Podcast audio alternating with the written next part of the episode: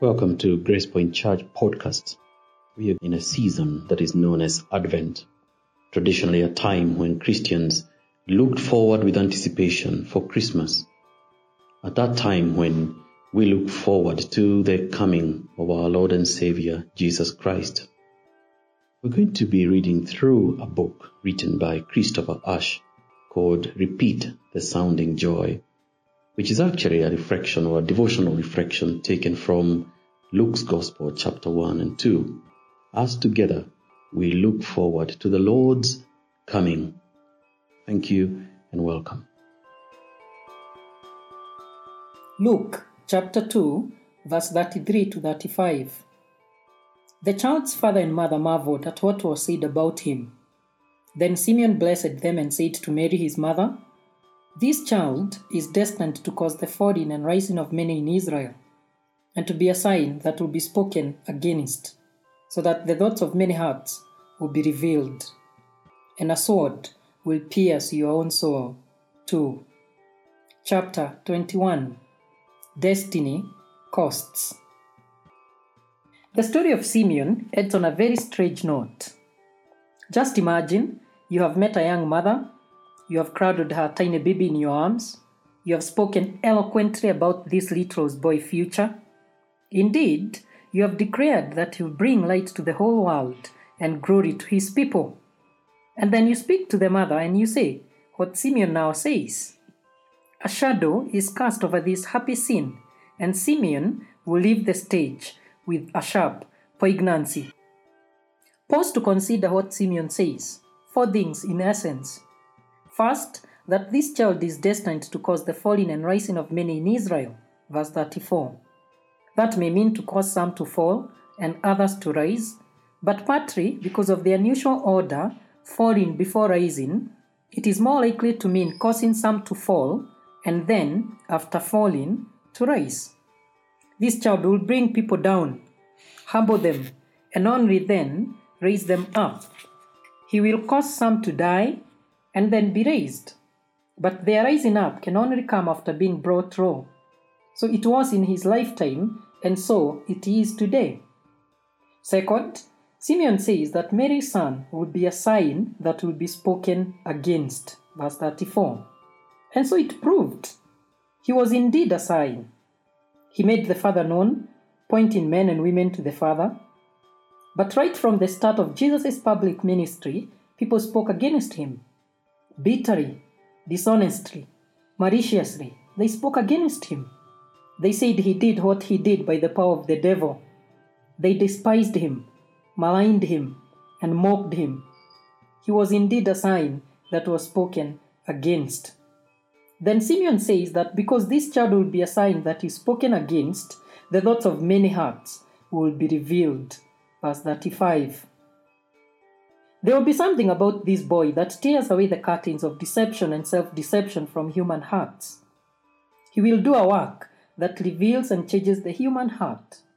You and I have many strategies for discussing the deepest thoughts and intentions, desires, and hopes of our hearts. We discuss them even from ourselves. The human heart is deep and deceitful. But this boy will peel back the disguises the hypocrisies, the pretenses, to reveal the human heart in its true nature. And He will change that heart. But this work of bringing people down, that He may raise them up, this ministry of being a sign pointing to the Father, this radical life changing work in the human heart will come at a great cost.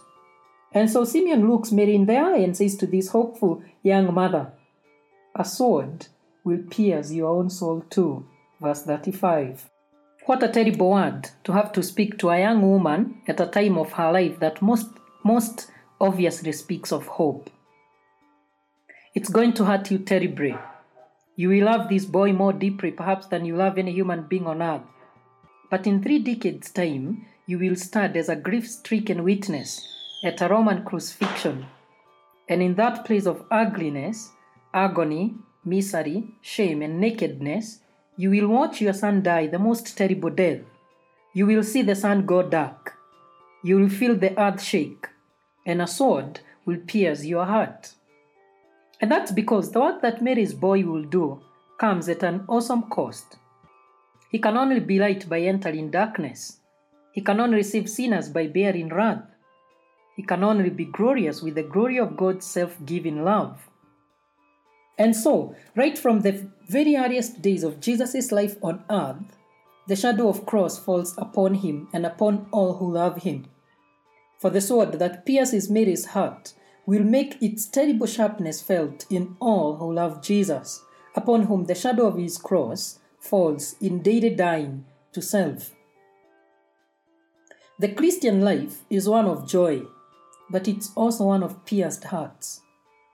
Do not be surprised when putting others first hurts, when obedience seems costly, when letting go of past grievances feels painful. But it is in our taking up of the cross, in filling up in our own persons what has be to be filled up of sufferings of Christ, that his light shines to the world, as Colossians 1 verse 24 tells us. Sing. All you that pass by, to Jesus draw nigh. To you is it nothing that Jesus should die? Your ransom and peace, your surety he is. Come, see if there ever was sorrow like this. Charles Wesley, 1707 to 1788. Let's pray. Almighty God, our Heavenly Father, upon whose Son, the Lord Jesus, fell the shadow of the cross from the moment of his incarnation, we thank you for the wonderful love in your heart, which you share with the Son and the Holy Spirit. As we ponder the cost of our salvation, give us, we pray, deeply grateful hearts and strengthen us to pay the cost of walking in the footsteps of such a Savior. For Jesus' sake. Amen. Thank you for listening to Grace Point Church podcast today. Join us again tomorrow as we continue in this Christmas series of devotions and as we continue to long for our Lord's return.